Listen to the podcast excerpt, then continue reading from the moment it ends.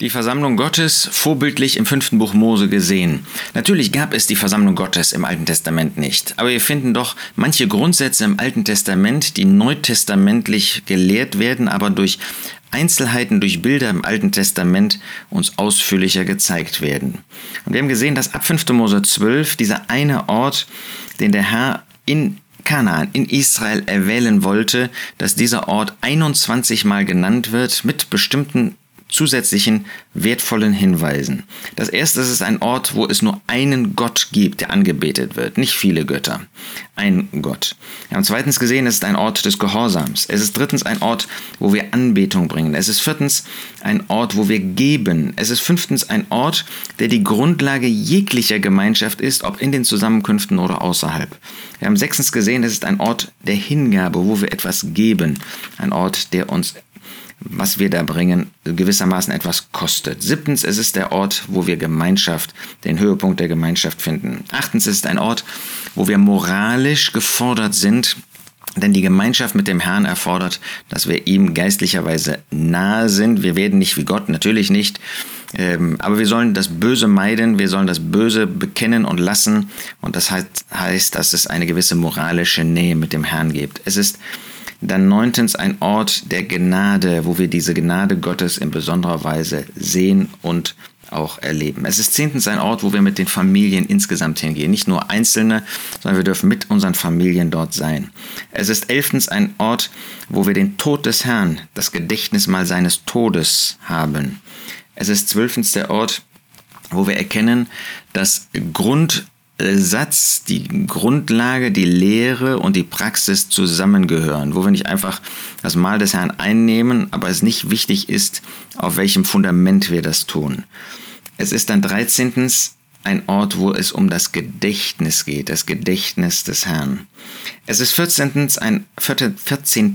ein Ort, wo die Kinder Gottes zusammenkommen, wo eben nicht nur der Einzelne, wo nicht nur Familien da sind, sondern dem Grundsatz nach, wenn nichts dagegen spricht, die ganze Familie Gottes, Kinder Gottes zusammenkommen. Es ist 15. ein Ort des Segens, der uns in das tausendjährige Reich hineinweist sogar. Es ist 16 ein Ort, wo wir etwas bringen, wo wir nicht konsumieren in erster Linie, das dürfen wir auch. Wir werden auch gesegnet werden, wir dürfen auch etwas annehmen, was der Herr uns gibt, sondern wir sollen mit gefüllten, erfüllten Herzen zu ihm kommen. Es ist ein 17. 17. ein Ort, wo Dinge auch entschieden werden müssen, äh, wenn sie über den persönlichen Bereich, über persönliche Beziehungen hinausgehen oder wenn Sünde da ist ähm, oder wenn es darum geht, jemanden aufzunehmen in die Gemeinschaft. Es ist 18. ein Ort, wo verbindliche Entscheidungen getroffen werden, wo nicht etwas entschieden wird und jeder kann überlegen, ob er sich danach richtet oder nicht, sondern es ist verbindlich. Und dann heißt es in 5. Mose 18, Vers 6.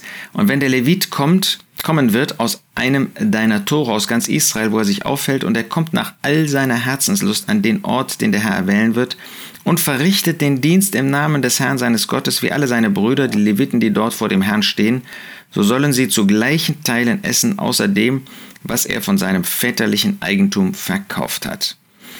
Das zeigt uns, wie der Levitendienst und dieser Ort miteinander verbunden sind. Ein ganz, ganz wichtiges Merkmal auch für die heutige Zeit, dieser Ort des Zusammenkommens. Wir können sagen, die Versammlung Gottes als solche und der Dienst der Gläubigen ist untrennbar miteinander verbunden.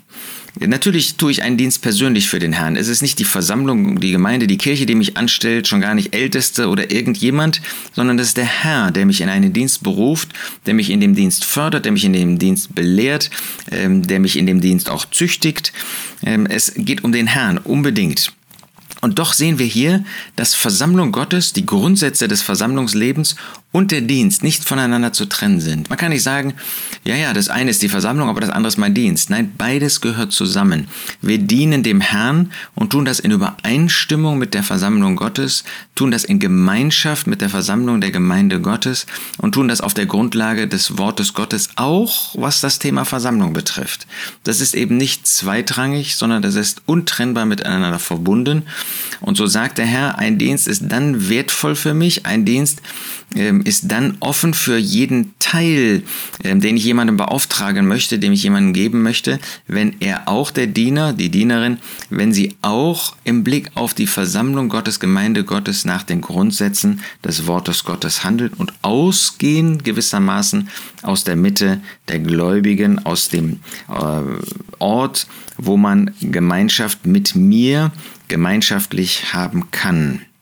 Deshalb werden die Gläubigen ihren Dienst immer in Gemeinschaft auch mit den Gläubigen am Ort tun. Sie werden Wert darauf legen, dass die Gläubigen dort am Ort, wo man zusammenkommt, auch für sie betet und dass sie nicht einfach isoliert sind oder tun, wie und was sie wollen.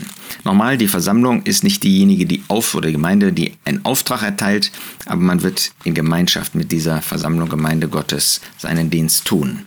Das war 5. Mose 18. Jetzt kommen einige Kapitel, die über diesen Ort nicht mehr sprechen und dann sind wir in 5. Mose 26 und äh, da spricht Gott durch Mose zu dem Volk, es soll geschehen, Vers 1, wenn du in das Land kommst. Es geht es also um das Land, das der Herr, dein Gott, dir als Erbteil gibt und du besitzt es und wohnst darin, so sollst du von den Erstlingen aller Frucht des Erdbodens nehmen, die du von deinem Land einbring, einbringen wirst, das der Herr dein Gott dir gibt, und du sollst sie in einen Korb legen und an den Ort gehen, den der Herr dein Gott erwählen wird, um seinen Namen dort wohnen zu lassen. Wir sehen, das Land Kanaan hat auch ein, eine direkte Bedeutung. Nun, eins ist klar, der Ort war ja in Kanaan. Gott hatte in der Wüste diesen Ort nicht gegeben, sondern nur im Land Kanaan.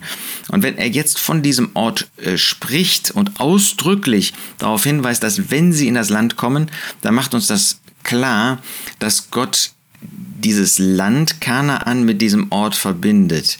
Es, der Ort befindet sich also nicht nur mal rein zufällig in Kanaan, sondern das ist grundlegender Bestandteil, dass dieser Ort in Kanaan ist. Kanaan ist ein Bild von dem Himmel, und zwar von dem Himmel in erster Linie jedenfalls, ähm, in dem wir heute schon geistlicherweise wohnen. 1. Epheser 2, Vers 6 macht deutlich, dass wir in Christus mitsitzen in den himmlischen Örtern.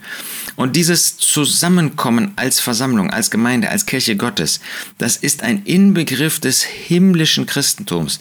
Dieser, dieses Zusammenkommen gehört geistlicherweise zum Himmel. Selbst wenn wir uns mit dem Tod des Herrn Jesus beschäftigen, der hier auf dieser Erde stattgefunden hat, selbst wenn wir natürlich hier auf dieser Erde zusammenkommen, so ist das doch ein Ort, wo wir sozusagen Himmelsatmosphäre, Himmelsluft atmen.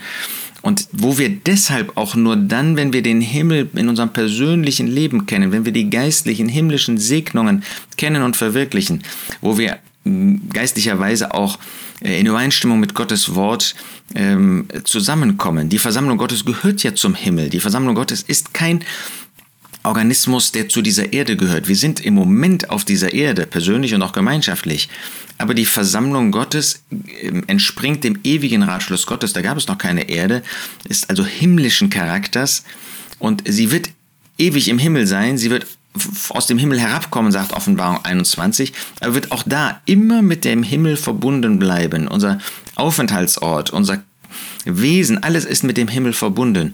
Und deshalb ist das so wertvoll, wenn wir zusammenkommen, dass uns das bewusst ist, wir gehören zum Himmel, wir sind sozusagen wie ähm, ein, ein Element des Himmels, was gerade hier auf dieser Erde gesehen wird, was aber immer mit dem Himmel verbunden sein wird. Es ist also himmlisches zusammen, es ist ein himmlisches Zusammenkommen, selbst wenn es hier auf dieser Erde stattfindet und erinnert uns daran, dass die Versammlung Gottes auch in Ewigkeit Bestand haben wird und dass wir schon heute nach diesen himmlischen Kriterien, nach diesem himmlischen, ähm, nach den himmlischen Grundsätzen auch auf dieser Erde zusammenkommen sollen. Wunderbar, dass der Himmel uns so nah ist, weil wir jetzt schon zu dem Himmel gehören, auch in unserem gemeinschaftlichen Glaubensleben.